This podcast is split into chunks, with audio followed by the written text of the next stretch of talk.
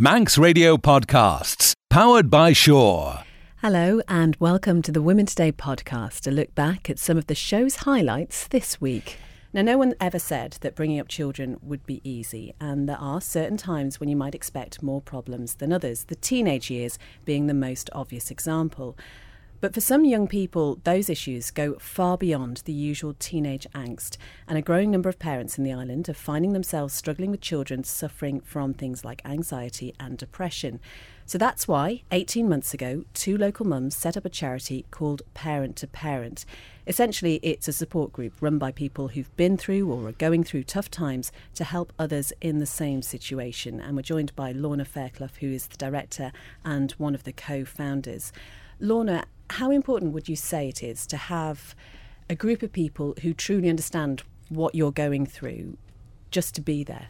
I think it's it's so important. Basically, what you go through from from the start, from the early days of watching your teenager struggle, is a, a sort of a process. Really, it, you're probably a little bit like, what do I do? You know, how, how do I deal with this? You may look for support. You may actually feel judged, which, you know, you can actually judge yourself as well because you think you've got it wrong. You know, the fact that your child is struggling and you don't know what to do. Um, the obvious thing to do for most parents, we find, is they go to the GP. Um, some GPs are, you know, very supportive. Others are a bit dismissive. Um, but what we do find is as time goes on, the child will get support from maybe a referral to CAMHS, but the parent is left without support. So um, this is very close to my heart, having experienced it myself, and and my um, di- other director uh, Emma has also felt the same thing. So we decided that we would support each other and then as you've said it's kind of grown from there and we've become a, a support team if you like a network so it, it is important it's very difficult to know where to go and you do feel as a parent quite lonely how do you know as a parent what is normal expected teenage behavior and what isn't because as, as i said i mean there is a certain amount of of teenage angst if you if you put it that way there is typical, I guess. Yeah. Oh, yeah. It's a difficult age for any teenager. But I think the normal door slamming, staying in bed late, answering back, that sort of thing, you kind of expect as a parent. But then when it goes to an, another level where the child is maybe missing out on, say, an activity that they've always done, you know, from being small, and then all of a sudden they withdraw from that, they maybe take to their bed and longer than a normal teenager would. And, you know, uh, uh, some children even end up agoraphobic because they're, they're so nervous and so anxious about what bothers them when they go outside that they stay within the home where they feel safe. So, those sort of signs for a parent, I would say that's the sort of thing you need to be looking for. So if you've had a teenager before, then you would probably have already gone through the, the grumpy years. But so you may know what to look for. But if it's your only child, you may think that it's actually quite normal. But it's very difficult because children now are on Facebook all the time, they're on their phones all the time, so they're already withdrawn from the family to a degree. And they're in the bedroom because that's what teenagers like to do. But there are other signs, and I would have said it's more the withdrawing from friendship groups and school and that sort of thing that you maybe need to keep it be aware of really. So parent to parent grew from a, a, friendship between two mothers going through very similar experiences to, to what it is now a year and a half later. How many parents do you think that are being supported by parent to parent currently? At the moment, well, it, it's difficult to say because they, they kind of dip in and out um, of support and we're there for however long they want us, basically. So they may, they may just contact us once and have a little chat, and then that's enough for them to move on. They may have found support elsewhere within their family group, which is enough for them. Um, sometimes it's just having an odd chat with someone who you know understands, and that's invaluable. You know they're not going to judge you and they know they've experienced it, but you may just need that chat once a month. Other people talk to us quite regularly.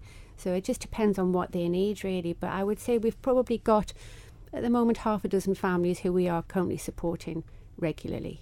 He has no guilty pleasures, says his proudest moment is yet to come, and apparently he used to be good at tap dancing, but gave it up when he fell in the sink. he is also one of the island's most prominent Manx architectural historians, and Peter Kelly, MBE, I would like to give you a no screeching, no giggling guarantee right here, right now. Uh, can't vouch for others in the studio, but um, we'll do our best. If you had free reign over the Isle of Man now, from an architectural point of view, what would be the first thing you'd do? very difficult to say, really. I mean, there are architects in practice now who are respecting the past.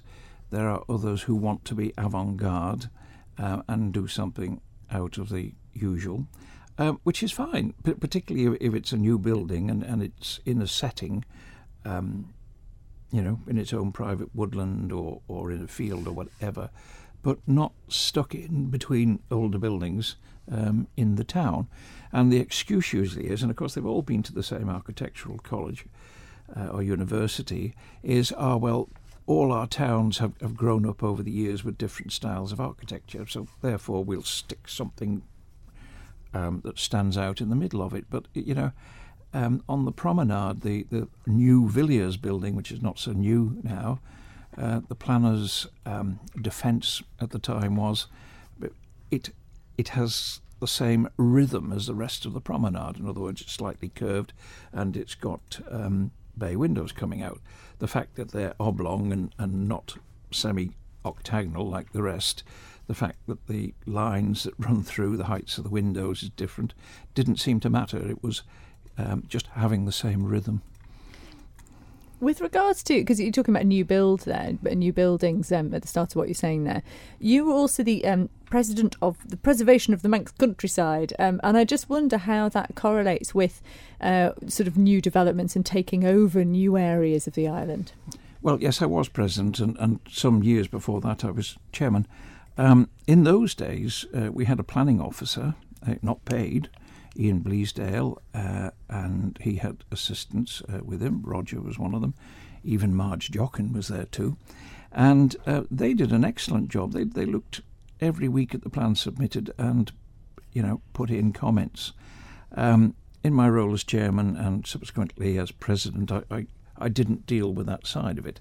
Um, I think in the time my role as chairman, I was possibly still in practice and uh, on the basis of dog doesn't eat dog, one you know is better to to stay clear. Um, the Victorian Society, of course, is something else which I've been greatly involved in, and we do make um, comments on planning applications, although perhaps less now than we did previously, really due to lack of time, my part. Um, and, and, people sort of say, well, what have you saved or whatever? Well, it's very hard over 40 years to, th- to think back it, it's not so much saving buildings, but saving buildings from um, destruction or partial destruction by inappropriate alterations, etc. Um, but I don't know. It, it's one of those things. Save Man's Heritage was was uh, another one which I was involved in. Uh, Victorian Society tended to look at Victorian Edwardian buildings.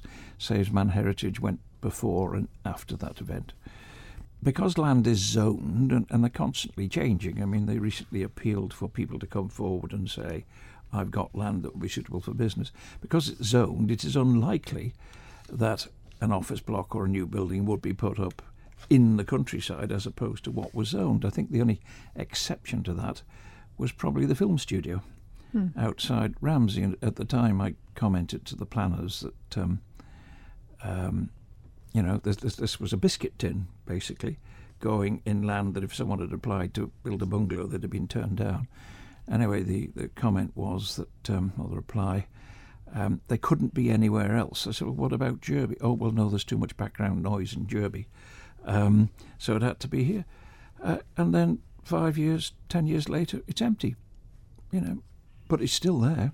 Still a biscuit tin in the middle of a field. Um, Peter, I just wonder, from your point of view, if anybody is taking a, a, look around the Isle of Man. Perhaps they haven't really considered uh, the architecture and the importance of that before. Where would be the best place to start to see some really good examples, would you say? Well, you could follow the Baillie Scott Trail.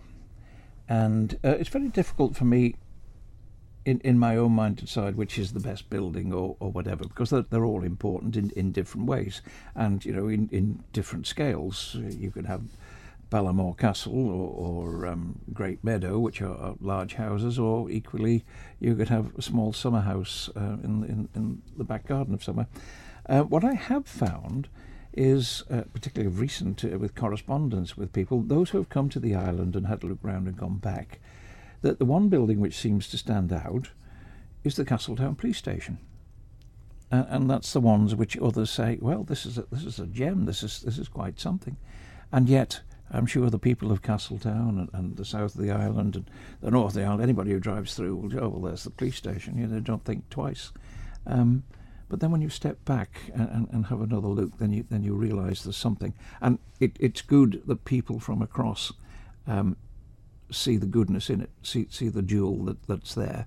Uh, when you know back where they come from, there's, there's cathedrals and all sorts of things. Yet suddenly, wow, look at that. And just finally, Peter, what would you say has been the most devastating loss architecturally for the island? Again, difficult when you look back. The um, the loss of the Majestic um, was tragic. Um, but on the other hand, it had been altered a lot, and, and, and really to, to hang on to it, you needed to put money into it to perhaps put it back to more what it was. There are those who think the loss of the Palace Lido uh, was a great thing. Uh, yet I bet none of them realise it was only built in 1922. You know, it wasn't a, a Victorian building. Sometimes it's not just that the loss gone forever, it, it's the destruction uh, by doing things to a building. And you can destroy it just as much by inappropriate alterations. Our studio guest this afternoon is the twin sister of a man who is currently paralysed from the neck down and unable to speak because he is suffering from a very rare condition. Leanne Moore, thank you so much for being with us. Just uh, tell us, first of all, what it is that your brother Alex is suffering from. Um, my brother's got a syndrome, it's called Guillain Barre syndrome. Um, it's a very rare condition, especially the condition he's got. Um, he's uh, contracted the acute motor and sensory axonal neuropathy. Very big words to say, sorry. Um, but he basically is completely uh, quadriplegic from the neck down. He's currently on a tracheostomy. Um, he started with some symptoms about three months ago now, and uh, he rang an ambulance and he's been in Nobles and now in Walton uh, ever since. But he's uh, not able to speak. The only thing he can do is shake his head and nod his head. And anybody that knows Alex Keenan, as is, uh, will know how very frustrating that is for him. It's almost like he's locked inside his brain. But you can communicate with him. Yes. How do you do that at the moment? I talk at him and then he can nod and shake his head. Um, he does try and mouth words, but he basically can't move his mouth too well. So he's having speech therapy and things to try and get him to um, articulate a little better with his mouth. Leanne, this must have been utterly terrifying when Alex was first taken into hospital. He clearly he didn't know what was wrong with him. How, as a family, have you been coping with this over the past three months? Um, we've tried very hard to cope with it. My uh, parents are getting on in years. I hope they don't mind me saying that. Um, but mum's been suffering from a heart condition recently, and my dad um, is quite immobile himself. So they've been there as much as they can be. My mum's just come back from Liverpool visiting Alex. Um, and my sister's currently um, saving the reefs and saving whales and things in Fiji. Because she went away just as She this was all starting. Yeah, she did. It was um, it was really bad timing, and it heart broke her heart, bless her. But she's trying everything she can from where she is. So So this is an incredibly rare condition. What affects around 1,200 people, uh, maybe in the UK, to varying degrees. Because from what Mm. you were explaining to us just before the show started, there are four types, and Alex has got the most severe. What do you know about his long-term prognosis and what the steps are going to likely be until hopefully he gets completely better? Um, unfortunately, even the neurologists can't give us an exact prognosis, but they can pretty much tell us that he will recover to an extent, but what extent that will be is completely unknown at this stage. And I mean, you described Alex as being always locked in, although he can communicate with you in some way. It just must be so incredibly frustrating for someone who's so intelligent and so used to to speaking to people. How how is he in himself? If that's not a ridiculous question to ask. He's utterly miserable. He's very, very sad and feeling very sorry for himself, I think, as many people would do in his situation. But he, um, he's gonna get better. He knows that. He just is very frustrated to get there. He wants to be better now, but he's doing the physio every day that they're doing on him, and um, he's uh, being very nice to the staff. So yeah, he's a very nice person. I was just wondering if you've been into contact or know anyone else with this syndrome. Well, actually, very own Tanya Humbles was very, very helpful um, initially, and she's uh, passed on some details of people, and people have been in touch with me as well to tell me that they've had a relative that's suffered from this and to what extent they've recovered and, and things. And it's been really good to know because it's so rare. It's about 1,200, 1,500 people in the UK alone um, be diagnosed every year. So it's been great to know that people get better, and it's great to be able to tell Alex that because at the moment I don't think he thinks that's going to happen. So, first of all, he was um, taken to Nobles Hospital and then he was transferred to the Walton Centre Intensive Care Unit. And I think the most striking thing about what you said, Leanne, was that obviously he started with these symptoms, which got worse before, please God, you know, they are actually getting better now, which must have been incredibly distressing for all his family to, to watch him go through that. It was heartbreaking to see somebody that you love, I'm sure that many people have had to deal with things like this, but to see somebody that you love in that position, not knowing what it was not knowing what the outcome would be, being told they didn't know if he would survive, um, it it absolutely broke my heart, and um, my my parents were in pieces, but we're we're working on it. and what you have done is you have completely just been a force to be reckoned with when it comes to fundraising for this. And we heard about this on Manx Radio News a couple of weeks ago. Um, you turned to, to a crowdfunding page. And what is it that you are actually raising money for? Well, myself and my sister, this is the way she's helping from where she is. But um, basically, we, we're trying to raise money to help Alex, to help the family with travel expenses, which I'm sure you can imagine going on a on a weekly basis as being very expensive, even though you do get a lot of help from the government.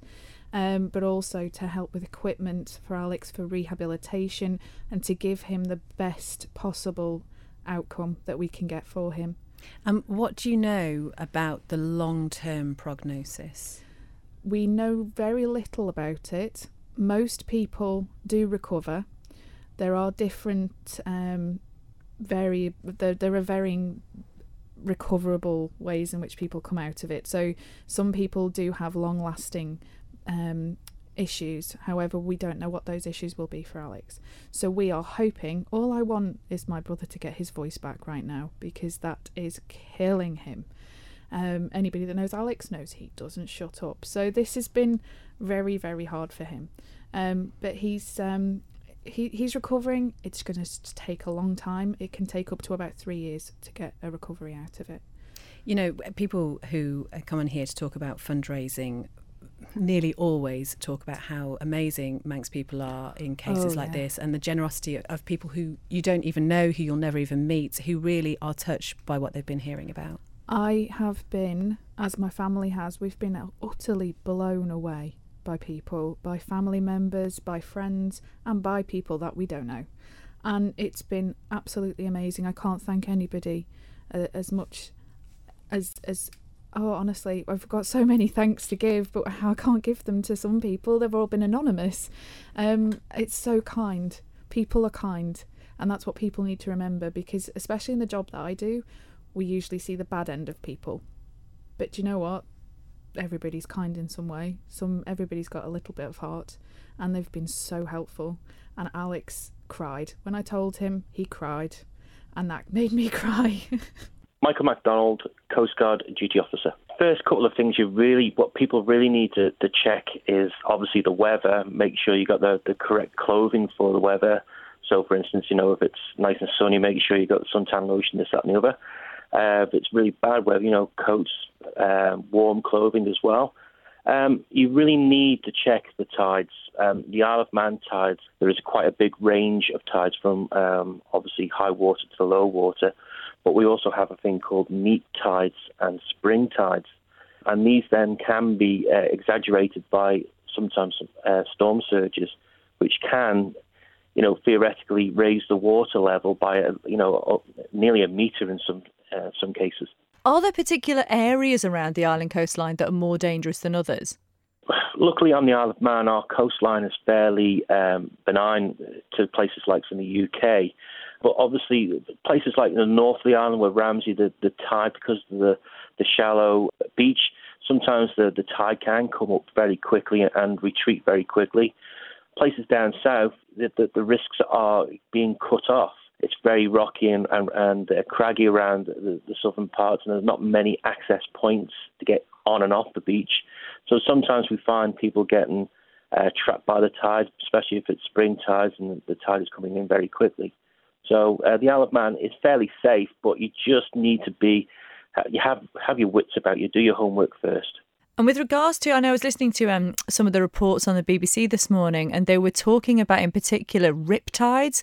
And they were talking about if, if you do get caught in a riptide, what to do about it. So, could you just tell us um, what a riptide is and what would you would suggest if you do get caught in one? Yeah, a riptide is when the tide is coming in and it goes over two bars of, of sandbanks, basically, and physics dictates that water will always try and find the, the easiest way out hence the reason water does never flow up uphill.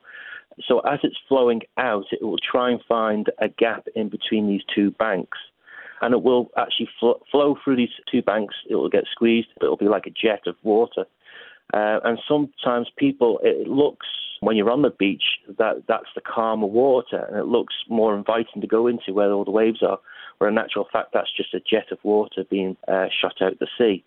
Uh, the advice is basically if you find yourself in a riptide is basically not to face the shoreline, try and swim against the tide, but to go with the tide and go horizontal, go parallel to the, the coastline and swim to the side. And you will feel then that the riptide and the, the flow of water will reduce.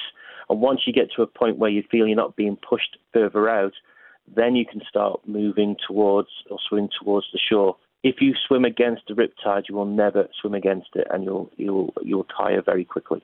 Are people still sort of going out onto the seas in things like dinghies and small boats, uh, and maybe getting carried away that way? Yeah, uh, we're, we're, still experiencing uh, or getting people, especially on sunny days, going out with uh, inflatables. Unfortunately, sometimes that there is an offshore wind, which causes the inflatable to be uh, carried out sometimes with that person on, on, on board. We have in the past had quite a few kayakers who have obviously bought a kayak, haven't really got proper experience, find themselves getting pushed out to sea quite quickly, and then struggling to get back in. Where we've had a couple of people capsize and you know literally tried to swim back at, at some point. That was down the south of the island. Okay, and what about the fact that obviously we are an island, we have lots of promenades, we have lots of piers, and they can be very inviting. Yeah, especially during the hot weather we're experiencing at the moment. We've been watching people on the Douglas Promenade uh, jumping in off the steps. Uh, yesterday we had people at Peel jumping off the breakwater into the harbour. Even during rough weather, we, we t- I mean, everybody's seen again the tabloids in the UK where we had those two young people on the, on the pier playing chicken with uh, waves. All extremely dangerous activities. Uh, we strongly advise people not to do that. Water is very heavy. Um, a cubic meter of water weighs a ton, and that's more than capable of uh, picking you up and throwing you back into the harbour. Even likes of uh, roadway to the Peel Castle, where waves are crashing over Fenella Beach, people have been driving their cars through the waves. And unfortunately, those waves big, are big enough and heavy enough to lift a car in some cases. So we advise people not to drive through waves on the promenades as well. Because there are a lot of activities, aren't there, that have become seem to have become more and more popular over the past few years, with the likes of people putting on the wetsuits and actually going fully swimming all around the coasts of the island, and then of course coasteering as well. And obviously you can go out with trained groups, can't you, where there's health and safety and they know what they're doing. But it, it's best not to take that upon yourself, isn't it? Absolutely. Uh, again, our advice is if you want to do that type of activity, tombstoning or rock climbing and this, that, and the other, is to find organisations. There are plenty on the Isle of Man who will do that, and they're in a controlled manner. They have risk assessments. They have all the health and safety bits and pieces they need, the, the proper personal protection equipment, wetsuits, helmets, gloves, uh, and they all all have plans just in case something does go wrong. So if you really want to do something like that, they're the best people to talk to like I said, the coast is a beautiful place, but can come up and bite you if you're not careful. Is there a particular place where people can go for more information about this? We're quite happy to give anybody information at the Isle of Man Coast Guard here. If you just call the, the CETO, the Marine Operations Centre, we're more than happy to give anybody any information on the tides, the weather, any safety advice if you're if you're going out either kayaking or on bigger boats, or if you just want to go for walks. So, for instance, we advise you know um, the north of the island where there's sand sand cliffs not to walk close to the, to the cliff edge. People might have seen pictures in the UK tabloids where a cliff face actually fell down and there was a major operation to see if anyone's underneath them stuff like that. We can give advice on that if, you, if people just call us on their, their general Coast Guard number, which they can find on the internet.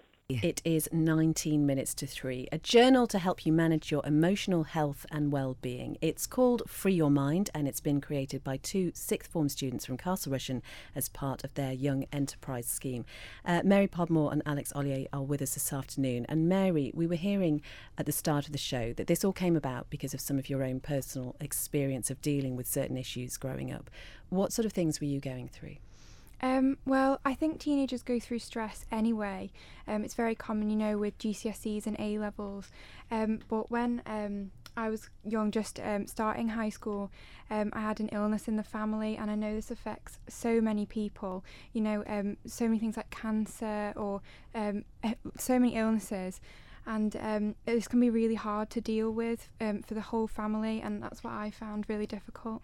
And where did you go for help and support then? Were you able to talk to your parents about it? Um, in the beginning, I felt really scared and I thought I was the only one. I didn't understand what was happening.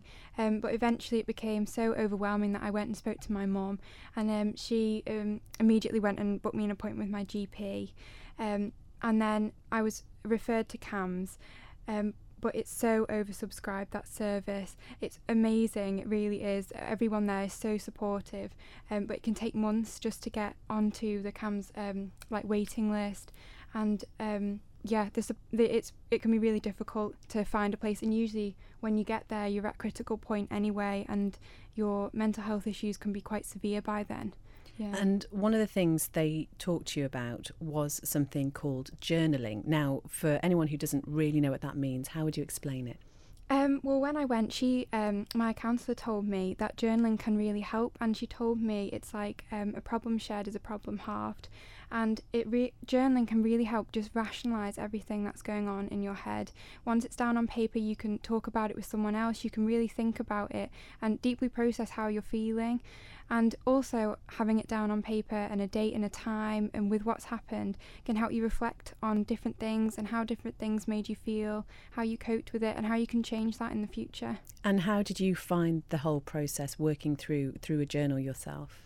Yeah, well, I mean, um, I just bought um, a book to, you know, write in to begin with, and um, I found it a bit odd because I'd never done it before, you know, writing down how I felt and things like that. But I soon got into the swing of it, and um, it was amazing. I did struggle, however, to um, like reflect on past entries and where to find like how I felt or how I coped, and was that really to do with this, um, which is how we came up with the thought journal. Yeah. Okay, so Alex, you start off in sixth form, you're doing uh, the Junior Achievement Young Enterprise. Where do you start creating a thought journal that is going to be useful for people going through uh, what Mary's been describing? Where did you start with it? Well, Mary came up with the initial idea because she'd been through the experience herself. And then in our team, we just started working through ideas, and the main engine of it was Mary came up with a lot of the ideas, and we just kind of pushed through it and went through logos and went through what the book would look like in different sections and then Mary came up with the idea of well it was the whole reflection idea wasn't it? Looking back on what you'd put in before. And then we sent off tips to CAMHS for different things such as bullying and um, anxiety as well. And they approved all them so then we put them in the back of the journal. And then Mary came up with the idea of the toolkit as well where they can either doodle in it or they can write down things that have helped them in the past entries and um, different tips that they found useful. And they just jot them down in the back, don't they? Just incredible. I just um, always imagine it's a bit like um, The Apprentice, you know, when they've created something and it arrives in a big box and how you see their faces of like, ooh, because it's incredibly professional looking, Mary. You must be so, so proud of it. And it has been uh, recognised as well. You won an award for this. Yeah, um, just last week actually went um, the Ashgrove Marketing, uh, they have a creative awards, and um, Kellen Finch, who works with them, emailed us, and we were very surprised to be asked to enter. Um, but it was so flattering. It was really lovely. So um, he sent us the instructions of what to do. We put together a rationale and then sent it through. And we went to the awards evening last week, and yeah, we won the prize for innovation, which is really good. Yeah. Brilliant, well done all. Uh, Alex, it's interesting because we were talking um, just before you came on the show. Um, you were saying about when you were younger and having anxiety when you were much younger. Do you think this would be, is useful for sort of any ages? Mm-hmm. I think well, we're looking into adapting it for people who are a little bit older, but I feel like yeah, it could definitely be used by someone who's younger. Maybe just some of the things it would be have to be a bit more interactive, maybe with a bit more colouring or stickers or things like that. But yeah, when I had it when I was younger, definitely something like this would have helped with it a lot better then.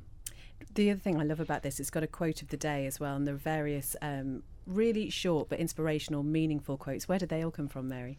um, hours of scouring the internet, um, trying to find different ones. Yeah, because um, I think there's about there's about 80 diary pages in there, mm-hmm. and um, we had to find one for every day. But the purpose of that, I think, is um, mental health has a big stigma around it. It's all negative and you know things like that. But we thought that a quote of the day would it's just uh, you know if it helps focus on the positive. That's why also in there we have like um, where you can write down your positive feelings because you know a day is full of ups and downs um, and it's good to not just focus on the downs, but also the ups that you had, the highs in the day. Yeah.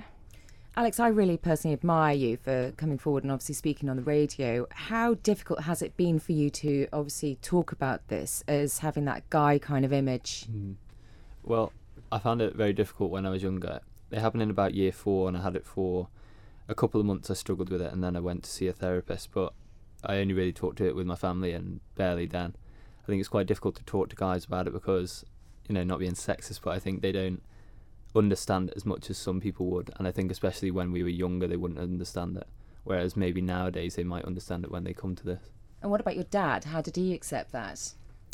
I don't really remember much talking to him. It was more I spoke to my mum about it, but I think he kind of understood. But it's quite difficult if you've never experienced it yourself. I think. I think, or if you know someone that's experienced it, I think without knowing that, it is quite difficult.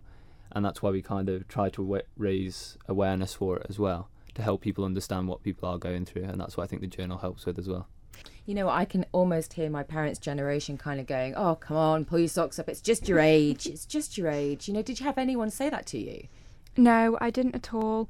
Um, I think, yeah, my mom, as soon as she found out, um, especially after a big event in the family or something that you know would obviously lead to some troubles. She she completely understood. Um, I can see though why people might say that. Um, especially as you said, the older older generations, um, because it was you know quite a thing of like, oh, just get on with it, isn't it? Mm. Um, but I think that's really changed nowadays. I think people are a lot more understanding. And you know, I've heard a lot of the time like mental health is just as important as physical health and it really do they affect each other as well. So I think that the awareness that is coming about now is really helping our generation come to terms with it and accepting other people. Teenage years, though, are typically uh, difficult. You know, there are certain things that, that you expect your, your child to go through during this time. How do you know when it is something more serious, do you think? I think that's really hard, uh, a mm. hard question, and I think it's on a very individual basis as well some people are a lot more open about talking about things like mental health and some people are a lot more closed in. I think it's as a parent if you feel that your child is acting different to normal or you because I think parents have very good intuition anyway. I mean obviously I wouldn't know but I know my mum when she kind of she could sense when I wasn't feeling great and she still can now. Um, but yeah just like go off what you think and um, if not then go and talk, go and speak to someone you know go and talk to someone who knows about mental health and ask them what they think they, you should do about it uh, we're talking about fitness and well-being this afternoon. Our guest is uh, Jackie Walker, who's been in the fitness industry for over 20 years. Um, and we're just talking about whether or not uh, you are fitness fanatics. Do you rely on those exercise apps or programs to keep you in tip-top shape? Um, apparently they're not so good and they could have a lot to answer for making exercise apparently jackie a lot harder than it is. Now this is because um, people become overconfident perhaps they're not doing the right techniques. Uh, what do you do you make of these things which obviously in the past have been quite good in getting people moving at all? I think the main thing about these apps is your technique. Technique is everything. You've only got to do something wrong you can put your back out your knees out um, then you're off and you can't do anything. So it might start people off, but we get lazy. I'll just pause that and have a little break here. You've got no one breathing down your neck all the time or people around watching you. So does it matter if you take a f- few minutes off or Is that what we cheat a bit? need then? Do we need to have somebody? Do we need a little Jackie on our shoulder If- telling you to get moving? Everyone's different. Some people, e.g., can go out running Mm-hmm. and they can go and do it by themselves and be perfectly happy. But the majority of people, a good 90% of people can't. They need somebody to drive them on. Um, and if they've got the determination, someone behind them, they will go far and they will achieve what they want to achieve. Whereas something on a little phone, I can't see how that can actually work. Does it get to the point though where there's like a, a tip in the balance because you were saying that you class yourself as being addicted to fitness, for Yes. instance? So does it get to a point where you do so much that you no longer need it because you just need to do it? No, um, I there's not a week goes by goes by with me doing my 20 classes a week that I don't ache. Oh, great. Well, I that's- ache, and the the idea is we need to ache. You need that ache in that muscles. You need that stiffness because that's the only way that the metabolism keeps going because it's muscle damage. So repair that muscle. That muscle repairs back stronger and bigger and able to cope. Hence, more calories are burnt. And so if I didn't ache, I think I'd be a bit boring. I'd be a bit bored and boring. You know, I, I, I enjoy that feel. There's a Mhm. word for people like you, Jackie, but I'm not going to talk about it now. Um, but in terms of, of people then starting out, I mean, obviously we, we talked about this at the beginning of the year, didn't we? The New Year's resolutions, you're like, right, I'm going to go out and get fit.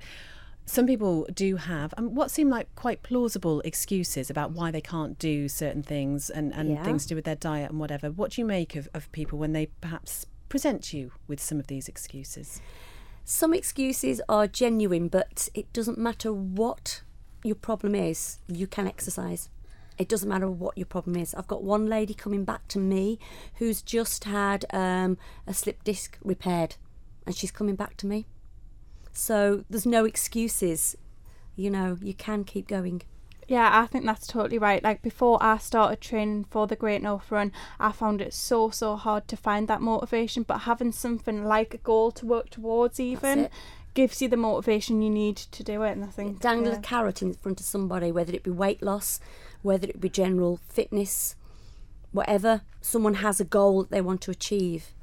But isn't it fair to say that for some people there's an element of self-consciousness which maybe stops them from from doing it and because you, don't want to go out there and make a fool of yourself do you particularly if you're in a class full of people who might have been doing it for ages and you feel that maybe you're not up to scratch i'm not you know obviously highlighting myself here at all in one of your classes jackie just so you no, know. I think the the whole idea is my classes are fun, and if I get a new person that hasn't exercised in a while, I do make a beeline for them, and I will actually say to them, "You can wiggle that bum as much as you want.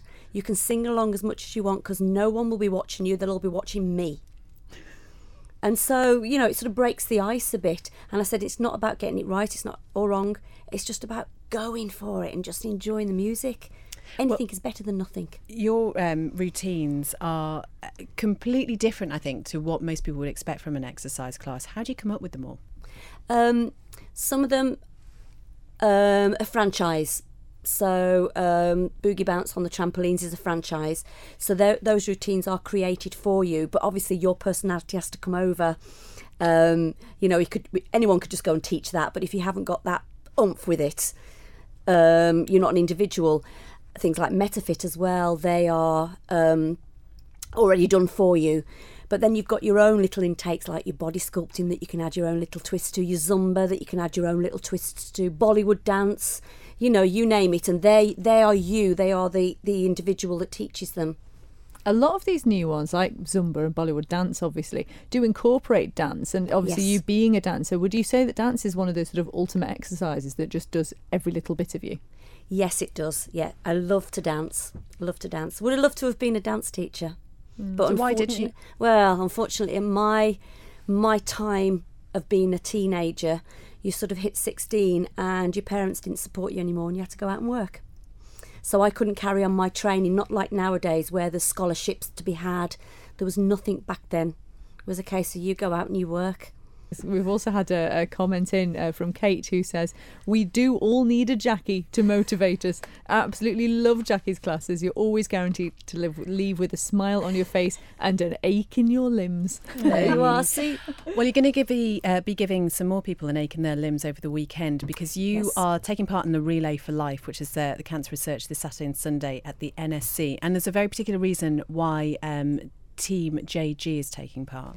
Yeah, we. Um, my husband Richard was a cancer sufferer. He's in remission now. So obviously, it's a subject that's quite close to um, our our hearts as a family. So our Gina from um, GJ, um, GDA Studio, she's in our team, um, and we also have two other cancer sufferers in our team. And you've So- raised um, £6,000. Six thousand pounds. Yes, we've raised that, and we're still after more donations. So, if you'd love to donate to us, we will accept. And we'll put a link to that on the Women Today Facebook page. But you are. Thank you so much for downloading the Women Today podcast. As ever, if there's a guest you'd like to hear on the show or something you think we should be talking about, then we'd love to hear from you. You can contact us via email. It's womentoday at manxradio.com, or you can go to the Women Today Facebook page, like and follow the page while you're there, or we're also on Twitter. It's at MR Women Today. Until next time, goodbye. Don't sit in the slow lane. Join the fast lane right now with Sure's all new Superfast Plus broadband. Enjoy more bandwidth, amazing speeds, and the best value on the island from just £23.95 per month. So don't be left behind. Get a piece of the high speed action with Superfast Plus broadband from Sure. For details, visit our stores in Douglas, Ramsey, and Port Erin or click sure.com. Terms and conditions apply.